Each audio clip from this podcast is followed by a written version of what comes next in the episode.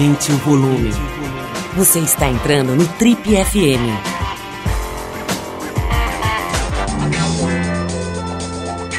Oi, aqui é o Paulo Lima e a gente começa agora mais um Trip FM, o talk show da revista Trip. Depois de denunciar os efeitos da publicidade e a obesidade infantil e de defender a importância das relações humanas na primeira infância e da gente manter um espírito lúdico na idade adulta, dessa vez o alvo da nossa convidada é a questão ambiental. Paulistana formada em comunicação pela ESPM, ela estudou teatro e trabalhou um ano como modelo no Japão para bancar o mestrado em cinema pela Universidade de Miami. Atualmente ela é uma das sócias da Maria Farinha Filmes, empresa que fundou e pela qual dirigiu, produziu e escreveu documentários como Criança, a Alma do Negócio, Muito Além do Peso, Tarja Branca, A Revolução que Faltava e o começo da vida. A conversa hoje aqui no Trip FM é com a Estela Renner, que estreia na direção de séries com a incrível Aruanas, conteúdo em 10 episódios já disponíveis na Globoplay, não sei se é Globo, no Globoplay, Glo, na Globoplay, tem uma questão de gênero aí para discutir, mas nós estamos, nós estamos falando aqui da nossa convidada de hoje, a Estela Renner, nossa querida amiga que também roteirizou essa série. Estela, antes de mais nada, é um prazer te receber novamente aqui no Trip FM. Por incrível que pareça, nossa última conversa já tem cinco anos. Foi em 2014, você estava lançando o Tarja Branca.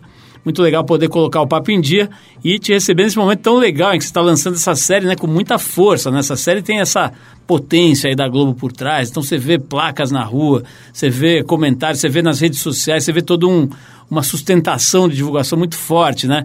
Então seja bem-vinda aqui às nossas modernas instalações, Estela. Obrigada, Paulo, pelo convite. É um prazer enorme estar aqui de novo. Me conta um pouquinho da história do Aruanas. Eu acho que eu me lembro de você me contando assim um pouco assim de, de dos primeiros planos. Não sei se era exatamente essa série, mas eu me lembro de você e o Marcos, né, me falando de uma ideia, de uma série, de umas pessoas que tinham, enfim, essa coisa da, da, da do cuidado, da sentinela. Né? Você estava me, me, dizendo que Aruanas quer dizer sentinela em tupi, né? É, enfim, me conta um pouquinho como é que nasceu esse, esse projeto tão bacana, né? Que, enfim, que ganhou essa potência toda. É verdade. Esse projeto, acho que a gente conversou assim, há anos atrás, porque ele existe desde 2014 no papel e ele foi evoluindo com o tempo. É, tem muito a ver com o DNA da Maria Farinha, né? Da gente querer fazer um projeto com causa, né? Já fizemos sobre obesidade infantil e sobre primeira infância, refugiados, inclusão e muitos outros, mas quando a gente está falando de aquecimento global, mudanças climáticas, a forma que a gente está poluindo os nossos oceanos, nossos ares, nossos solos, a gente achava que a gente tinha que, falar fora da bolha, falar com um público diferente que a gente sempre fala, falar através de ficção, chegar na casa das pessoas de uma outra forma. E e, e, a gente ama a série, tem tantas séries espetaculares que se passam em, em hospitais, escritórios de advocacia, delegacia de polícia. E na nossa conversa com a Lana, a gente sabe como é incrível a vida de uma ONG, a quantidade de drama humano que tem ali, de vitórias, de derrotas e de falhas. Falou, puxa, a gente podia muito fazer uma série que se passasse dentro de uma ONG ambiental. E isso foi lá por 2014, mais ou menos, que a gente começou a colocar isso no papel e começou a entrevistar um monte de ativista, a falar com a galera do Greenpeace e de outras organizações. E é um conteúdo fenomenal, né? Assim, é história atrás de história e, e a gente conseguiu a parceria da TV Globo para fazer, que é realmente um, é onde a gente queria chegar, um canhão de audiência, né? Vamos puxar um pouquinho, Stella, a gente começou já logo falando na empolgação, eu já fui logo te perguntando da Aruanas, mas acho que é legal para quem eventualmente não te conhece, a gente puxar um pouquinho da, da tua história. Né? Eu falei aqui na, na introdução do programa que você trabalhou um ano como modelo lá, em, lá no Japão, né? Essa, essa parte não dá para a gente pular, né? Quer dizer, me conta um pouquinho de onde você vem, qual é a tua história e vamos pa passar pelo Alana para gente, para as pessoas entenderem, né? Como é que é esse, esse arco aí, para usar a expressão que você está acostumado, esse arco narrativo da tua trajetória. Bom, para falar dessa época, vamos pensar. Foi em 1995, fazem muitos e muitos anos. Eu já estava na SPM, estava infeliz. Estava é, com 21 anos, eu já estava na minha terceira faculdade, tinha feito desenho industrial, tinha feito nutrição na USP. Falei, não, é, vou, vou fazer comunicação, porque eu sabia que era na área de comunicação, mas Você eu ainda não sabia que era cinema. Duas? Não. Tá, parou Eu concluí a SPM e o mestrado na Universidade de Miami. Mas no segundo ano da SPM pintou essa oportunidade de eu passar um ano no Japão é, como modelo e com um contrato bom. E eu falei, ah, legal. Durante esse tempo é meio que um ano sabático onde eu vou descobrir o que eu quero fazer da vida. É, e não foi um ano sabático, foi um ano que eu trabalhei demais. Né? No Japão se trabalha demais. e um trabalho horroroso que é ser modelo no Japão, de você ter que chegar no, no inverno e fazer campanha de verão de biquíni num gelo. Hoje em São Paulo está um gelo, me lembrou é, tá no Japão de biquíni. Eu falei, não, mas esse, todo esse sacrifício vai, vai ser recompensado. E eu, de fato, ganhei muito dinheiro e, durante esse período, resolvi que eu queria estudar cinema. Tá, mas me conta, me conta como é que a trajetória caminha para depois chegar nesse campo dos documentários. A gente citou meio rápido aqui, mas a Stella fez documentários seminais aqui, né? Eu gosto muito de vários, mas muito além do peso, por exemplo, é uma denúncia, né? Na verdade, é uma denúncia sobre a epidemia de obesidade infantil no Brasil mas enfim, eu quero saber como é que você vai dessa coisa de quero estudar cinema e chega num, num, lugar que é muito especial, né? De produzir um cinema que não se faz muito aqui no Brasil, com um funding muito importante, né? O Alana é uma instituição é, muito inteligente, né? Acho que faz um uso muito legal do dinheiro. Enfim, me ajuda a contar a tua história aí. Bom, é difícil falar de Alana sem falar da Ana Lúcia. Eu sou amiga da Ana Lúcia é, desde que a gente é muito pequena. E a gente tem esse núcleo de amigas que eu posso dizer que a gente tem esse, esse espírito, esse DNA ativista desde muito cedo. Pequenas essa indignação. É, Pequenas Aruanas, acho que sim. A Fernanda Thompson é uma delas, Renato Ursay é outra, a Gabriela Celidone é outra. E a gente continua unida. A Tita é outra, cada uma na sua área, ativista do seu jeito. E quando eu estava fazendo mestrado em cinema, a Ana foi me visitar em Miami e ela estava me contando como estava sendo difícil comunicar a questão da, do consumismo na infância, que as pessoas ainda não compreendiam como isso era grave, como isso fazia mal para uma infância. E ela pediu para fazer um documentário, falou: "Olha, eu preciso não só da escala, como eu preciso que as pessoas compreendam através do coração." O que é uma publicidade da criança e como isso faz mal a ela. E daí a gente fez o Criança Mundo Negócio.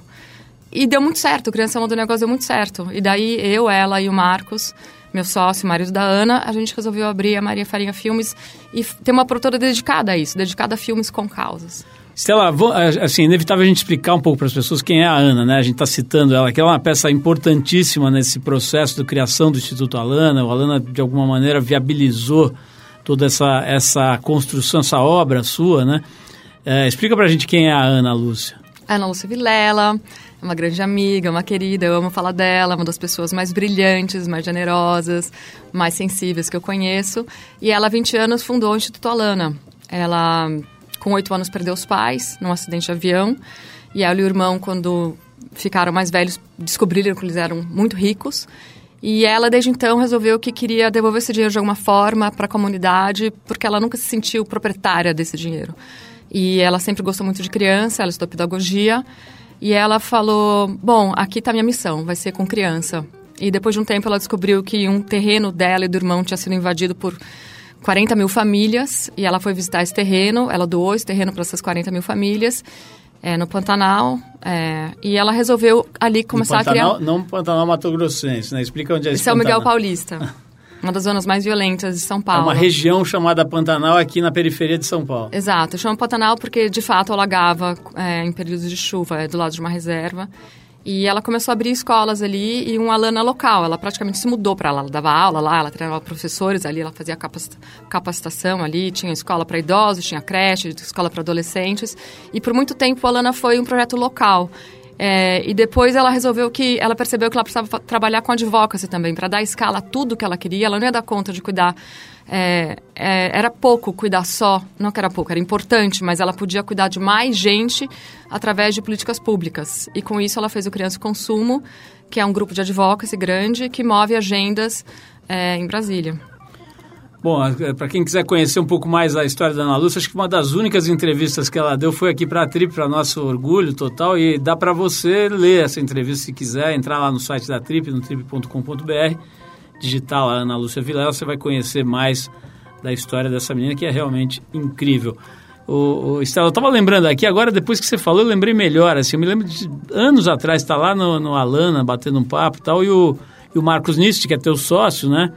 Que é um dos mentores desse projeto todo de vocês, ele me mostrou, acho que agora estou lembrando, acho que era até um roteirão, assim, um, um calhamaço de papel que ele me mostrou. Eu acho que até já tinha uma ideia de fazer alguma coisa com a Thaís Araújo, eu não me lembro bem, mas acho que até tinha assim, um papo de ter figuras globais e tal, num roteiro que misturava ficção com realidade, né? E voltado para essa coisa ambiental, que todo mundo sabe, né, corre um risco enorme de ser chato, né? Quer dizer, tem até um termo, né, cunhado ao longo dos anos de eco chato.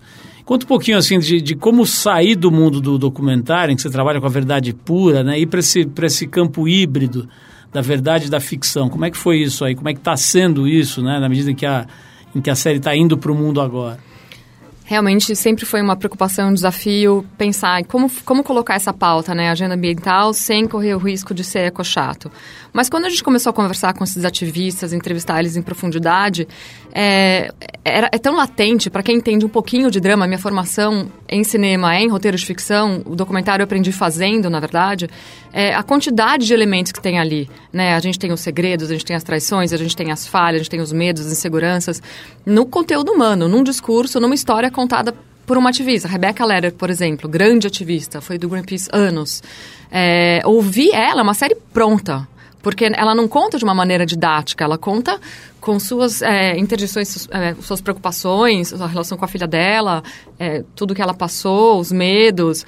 Então, assim, foi, acho que o, o primeiro passo para entender que Aruanas ia ser uma série interessante para ficção foi conversar com as pessoas e ver a quantidade de drama e elemento humano que tinha ali, em cada um.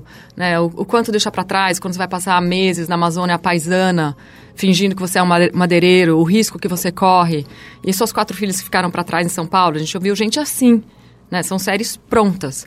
Então foi uma questão muito de organizar esse material, filtrar eles e fazer um trabalho de roteiro profundo. Então, como todo roteirista faz, você coloca uma grande uma tabela do episódio 1 ao 10, você elenca todos os eventos é, de relacionamento, dramas humanos que você pode ter no primeiro episódio, segundo, terceiro, e o que vem depois é a parte procedural. É a parte mais, é, no nosso caso, ambiental. Não, o que não dava para fazer era começar com a parte ambiental e depois dar um jeito de colocar os personagens. Não, vamos criar por, é, personagens super humanos, com suas falhas, com seus méritos, com seus desenhos, com suas complexidades, com seus desejos e, em cima disso, é, criar uma trama ambiental. O, o, Estela, tem, tem, tem, um aspecto aí que eu queria te ouvir também, assim, acho que uma coisa que felizmente já não é mais uma novidade, uma diretora mulher no mundo do, das séries e tal, quer dizer, felizmente já temos várias mulheres fazendo cinema, televisão da maior qualidade, já há algum tempo, aliás, né, já tem aí, eu diria que talvez você seja a segunda ou terceira geração já, né, de, de mulheres dirigindo dramaturgia, dirigindo cinema. Mas é, me conta um pouquinho como é que é dirigir esse elenco de, de atrizes, né? São quatro atrizes bem fortes, né? Algumas com bastante projeção já, né? Como é o caso da Thaís que eu citei, a Leandra Leal e tudo. Quer dizer, como é que foi essa parte do trabalho, né? Eu, acho, eu não sei se você já tinha tido experiência de dirigir atrizes em, em roteiros de ficção nesse nível, né? Então me conta um pouquinho esse desafio, né? Você estava acostumado a ir lá para uma cena real, captar o depoimento de uma família, de uma mãe e tal, de repente você está lá dirigindo a Leandra Leal, contracenando com a Thais Araújo, com não sei quem. Como é que foi essa transição aí?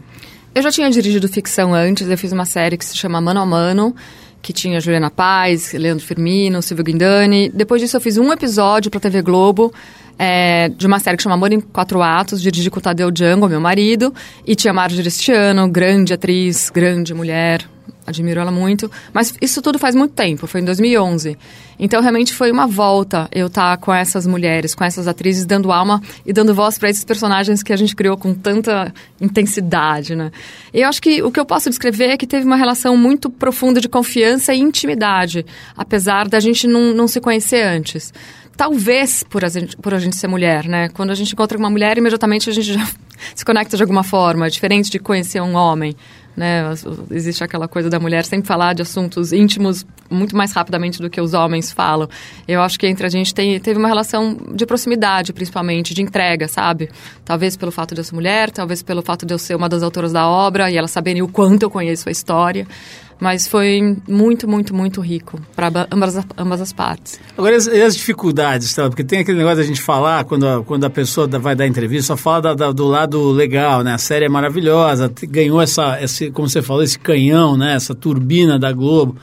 Mas me fala das, das grandes dificuldades, dos momentos em que você imagina que você possa ter, ter pensado em desistir ou que desanimaram. Me conta um pouquinho do lado. É, não quero saber só da cachaça, eu quero saber do tombo também. Existe uma grande dificuldade você estar tá filmando na Amazônia. É, as pessoas passaram muito mal, não sei se é com a água, não sei se é comida, mas um terço da nossa equipe em algum momento esteve no hospital. Então, é como você tá num jogo de futebol e operando com um terço a menos em algum momento, em vários momentos, na verdade. Então, você ter que exercer várias funções porque tem uma pessoa que não, não compareceu aquele dia. É, a questão dos barcos também, a gente tinha uma pressão enorme, porque o rio estava baixando e a gente tinha que fazer um número, tinha um número X de cenas que se passavam nos rios e a gente tinha que terminar elas e ter a questão da chuva. É, calor, né? Muito calor. Mas isso também dava uma certa vida, era muito bom você sentir esse calor, eu acho que isso imprime na tela, né?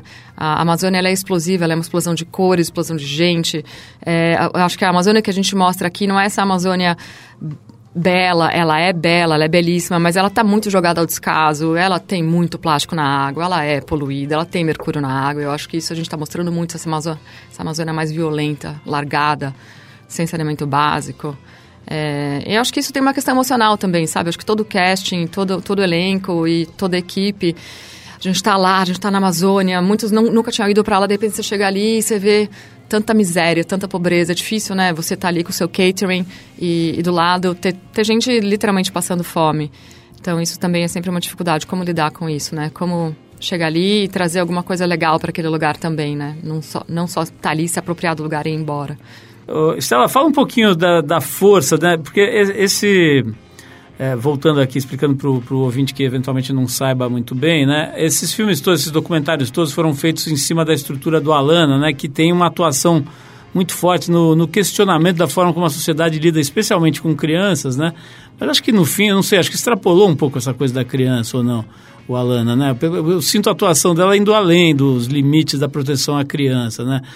Por exemplo, vamos falar de, de, desses de, desse documentário chamado O Começo da Vida. Qual era a intenção? Porque eu acho que é evidente que, é, que fala ali da, da, da, importância dos primeiros anos na formação de um, de um indivíduo, mas eu senti que aquele filme falava com, comigo como adulto, como pai, etc. Né? Enfim, nesse sentido que eu acho que extrapola essa, esse recorte né, da, do infantil. Mas me, me conta um pouquinho, como é que nasce uma ideia de um documentário? Como é que vocês selecionam e hierarquizam quais são os temas mais importantes?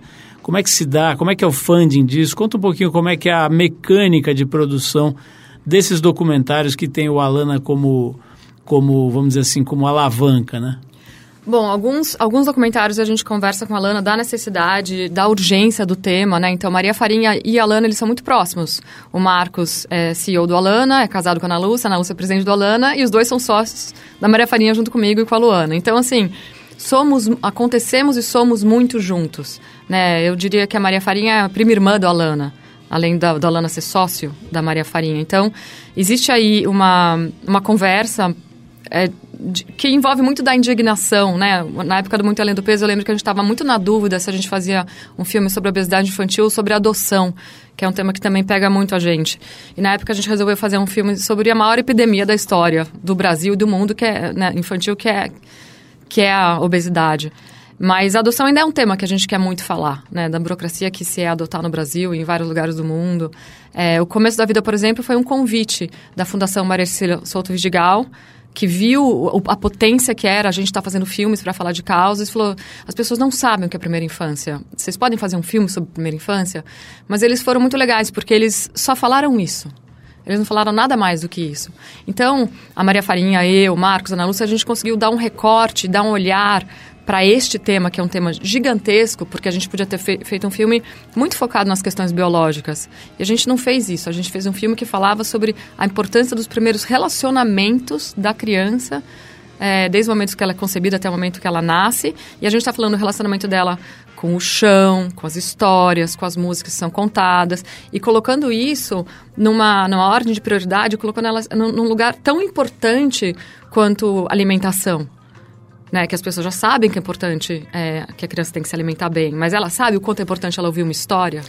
Mais no campo conectar. do afeto, né? Sim, mais no campo do afeto. Eu acho que o Alana não tem pudor nenhum em dizer que o afeto é a base de tudo. O, o Stella, eu, eu, queria saber o seguinte, indo, voltando lá pro, pro, pro Aruanas, né? É, a gente estava falando desse elenco, eu estava anotando aqui os nomes, porque é muita gente, tem a Thaís Araújo, tem a Leandra Leal, Tainá Duarte, que é aquela mais jovenzinha, né? A Camila Pitanga e a Débora Falabella. São quatro figuras bastante tarimbadas e a Tainá um talento mais jovem, né? É, como é que é a questão do ego, assim? Porque tem lá né, a sua, deve ter a sua química. Qualquer grupo de, de gente que você unir, né, pode ser vendedoras da Amway ou, enfim, é, budistas ou quem quer que seja, né, vai, vai rolar uma química entre os aquela, aquelas serizinhos ali.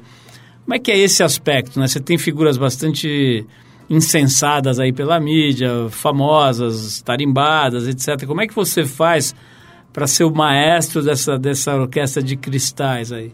É engraçado, talvez por eu não enxergar elas dessa forma, nunca enxerguei, não sei porquê, não enxergo celebridades como cristais. Não sei se é por causa do meu histórico com documentário. Para mim são humanos.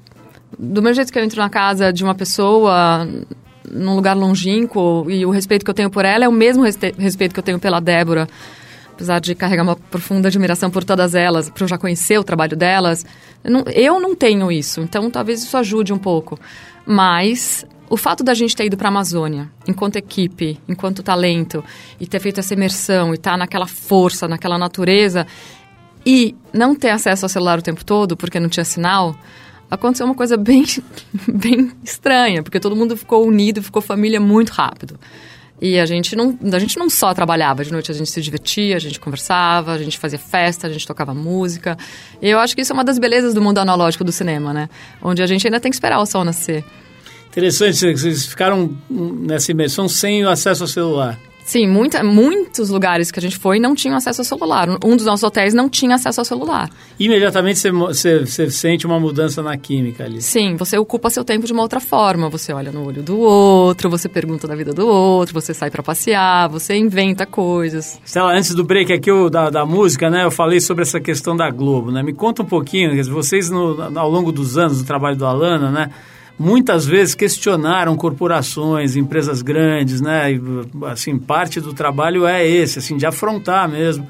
Me lembra isso que vocês conseguiram vitórias importantes até, fazer o pessoal da Coca-Cola se manifestar sobre a questão do açúcar, da, da fórmula do refrigerante. Me lembro de questões ligadas à Nestlé, a marcas grandes.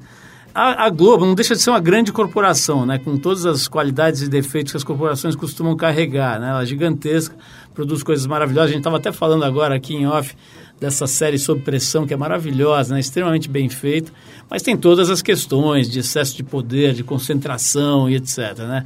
Me fala um pouquinho, quer dizer, até onde é possível falar, é óbvio, né? Você está falando aí de, um, de uma empresa parceira e tal, mas como é que tem sido para vocês experimentar esse outro lugar, né? Ser parceiro de um gigante? É, eu acho que para responder essa pergunta eu vou falar um pouquinho do, do jeito que a gente lida com as coisas, né? Você falou que a gente teve uma conquista importante com a Coca-Cola quando eu penso na Coca-Cola, eu penso na Cláudia, eu penso nas pessoas que a gente lidou. É, nesse diálogo, né? Sempre no diálogo, sempre através da conversa, né? Sempre através do outro. Então, eu nunca penso Coca-Cola, eu penso nas pessoas. Quando eu penso na Globo, eu penso nas pessoas. Na Edna Palatnik, que abraçou o projeto desde o começo, ela foi guerreira, ela acreditou desde 2014. Ela falou, eu vou fazer esse projeto, a Mãe Terra precisa desse projeto e a Mônica Albuquerque, o Silvio de Abreu. Então, assim, difícil falar na Globo, eu pensar na Globo enquanto uma grande corporação. O que, que eu achei que fosse acontecer durante a escrita do, do, do roteiro? A gente escreveu livremente, eu, o Marcos Nisch, meu sócio, e Pedro de Barros. E a gente imaginou que em algum momento fosse vir uma censura que, inclusive, a gente ia compreender. É uma instituição gigante. E isso não veio. A gente escreveu livremente e os pareceres que vinham com algum tipo de corte eram bem-vindos e é, tinham relação com a dramaturgia. A gente foi aprendendo também a escrever melhor durante o processo e o Silvio Abreu é incrível. Então, foi uma parceria muito, muito, muito, muito feliz mesmo. E sabe, a gente fez tanto pelo Muito Além do Peso, tanto pelo começo da vida para ser visto por milhões de pessoas. Em uma noite, em uma tacada só, o episódio 1 de Aruanas foi pela TV aberta e falou com mais de 20 milhões de pessoas. Né? A gente nunca Nunca conseguiria isso sem a ajuda da TV Globo. Ô, Estela, é, vamos falar aqui sobre essa, essa questão aí do funding, né? Você tem essa, esse privilégio, digamos, né, de ter acesso a uma estrutura, né? Mas não é muito normal, né? A gente aqui passou a vida inteira entrevistando muita gente ligada a audiovisual, né? Talvez, acho que se fizer uma tabelinha aqui dos nossos entrevistados, o pessoal de audiovisual deve estar ganhando, assim, tem muito ator muito produtor, muito cineasta e tal que passa por aqui, para nossa alegria.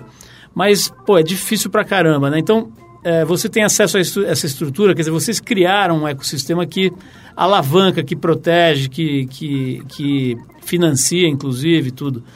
Como é que você está vendo o setor audiovisual no Brasil nesse momento? Né? Para variar, tudo está em xeque, né? tudo está em mudança, tudo está sendo bastante questionado, um momento bem confuso aí do Brasil.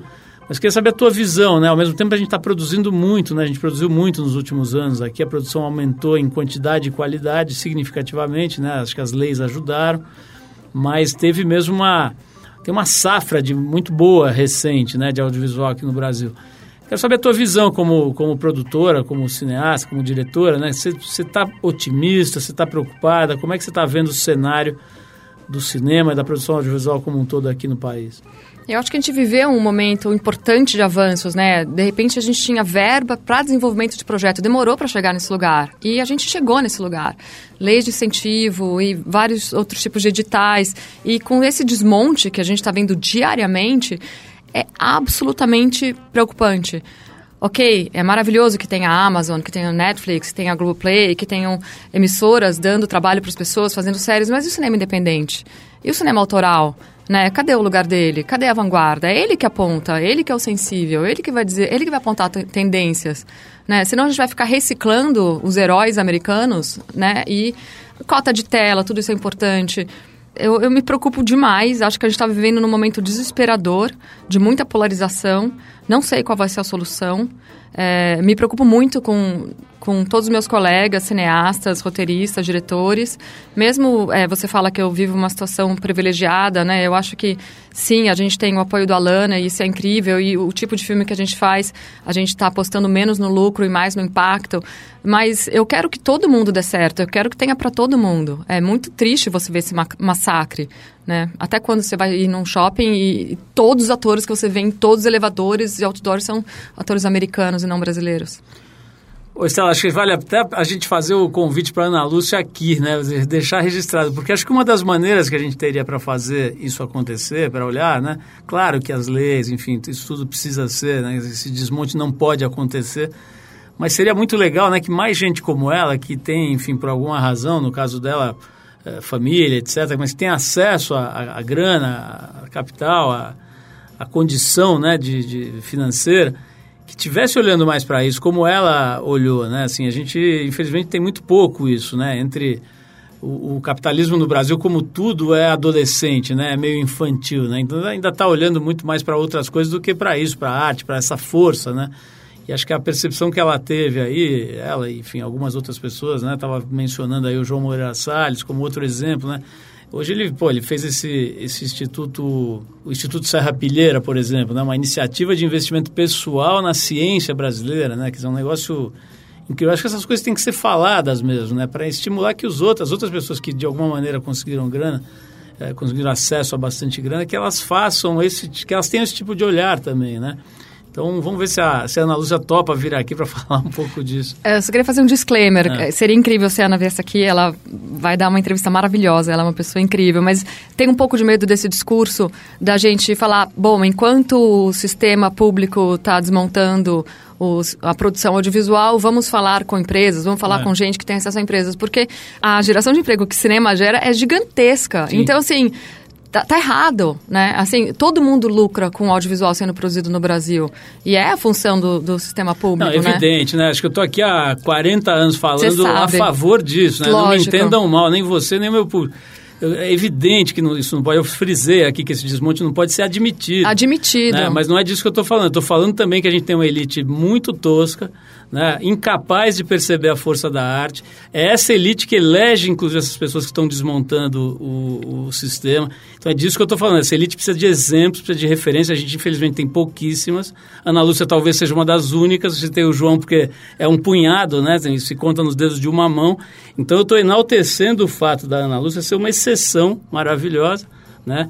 E ter, e ter dedicado a energia toda da vida dela para isso, né? Então, pô, quem sabe o cara do Bameirinhos, do Bameirinhos não existe mais, mas do Santander, do não sei o quê, né? É, é, pô, também entra nessa onda, né? Concordo, ou, totalmente. Ou do frigorífico X ou do frigorífico Y, né? Então, é é disso que a gente está falando. Eu então, sempre assim... fico emocionada quando a Ana resolve falar e quando a Ana resolve dar entrevista, porque eu sei quantas pessoas, quantos corações ela vai tocar, porque ela é uma pedra de toque. Total, Simples assim. Total, exato. Agora fez essa, essa, essa investimento, ou doação, na verdade, né, para uma divisão do MIT ligada ao autismo, se eu não me engano, não é isso? Síndrome de Down. Síndrome de Down, desculpa, que é ela tem uma filha down, né? Sim. E então são coisas realmente exemplares, né? No melhor sentido dessa palavra, né? Isso precisa ser multiplicado. O Brasil precisa muito, né? Então fica aí o convite para ela. Quem sabe ela vem aí nos contar mais sobre essa, essa experiência de vida genial, né? Que ela está tendo, e, enfim, viabilizando essas coisas todas.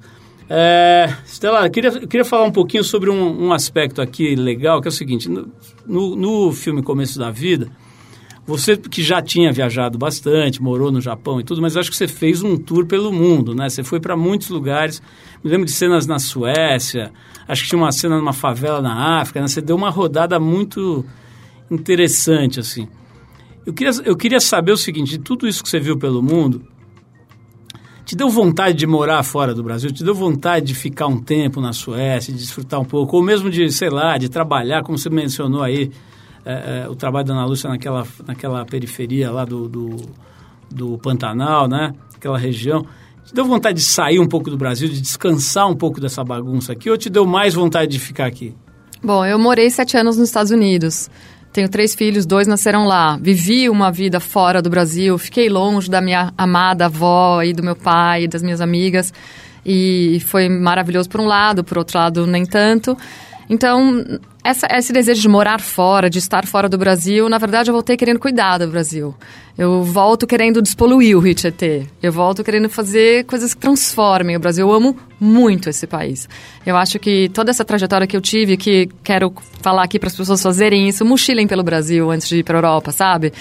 Vai para Itaúnas, vai para Bahia, vai para o Nordeste, vai para Amazônia. Eu passei 40 dias dormindo em rede quando eu tinha 19 anos com as minhas amigas Ninguém na Amazônia. recomenda Mongaguá nessas horas, eu não sei porquê, pô, só manda para esses lugares bacanas e tal. Vai para Mongaguá, mochilar. Vai para Mongaguá, mochilar.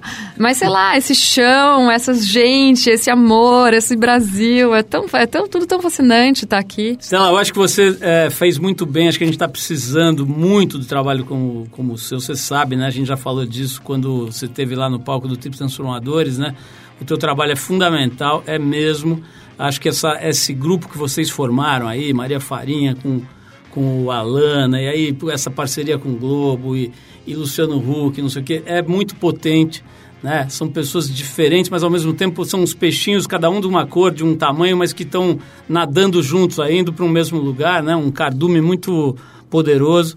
Acho que vocês estão produzindo um trabalho. Eu acho mesmo que o Alana é dessas organizações, enfim, que não são, eu não sei nem como é que chama hoje, acho que é o CIP, sei lá como é que chama, essas organizações que não têm como objetivo o lucro. Acho que é a organização mais moderna que tem no Brasil, uma das pelo menos, né, no sentido de um pensamento contemporâneo, né, de um foco de saber lidar com a tecnologia, com a mídia, né, com essas ferramentas do audiovisual, com a multiplicação através dos canais digitais. Então é um trabalho maravilhoso, você sabe que eu sou fã faz tempo. E o seu trabalho especificamente também é muito sensível, muito bonito. Parabéns. Eu não assisti ainda Aruanas, mas eu já vi muita informação, né? Porque está muito bem divulgado, então a gente até conhece um pouquinho aí da, do nível dessa produção. Tenho certeza que eu posso recomendá-la, mesmo sem ter, sem ter visto, né? Não vou dar uma de Silvio Santos, né? Não, eu acho que eu posso recomendar, mesmo sem ter visto, e vou, vou lá ver no, no Globoplay, porque é um trabalho que precisa ser visto, né? E merece ser visto. Então, parabéns mais uma vez. É, manda um abração pro Tadeu, não posso esquecer. É, manda um abração para ele, sou fã dele também. Obrigado, Estela. Obrigada, Paulo.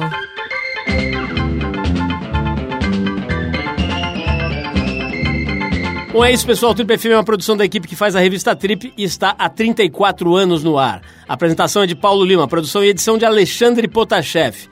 Quer falar com a gente? Escreve para o rádio.trip.com.br. Quer ficar mais perto do nosso trabalho? Procura a gente no youtube.com barra revista Trip. E na semana que vem a gente volta com mais uma conversa boa aqui no Trip FM. Abração e até a próxima!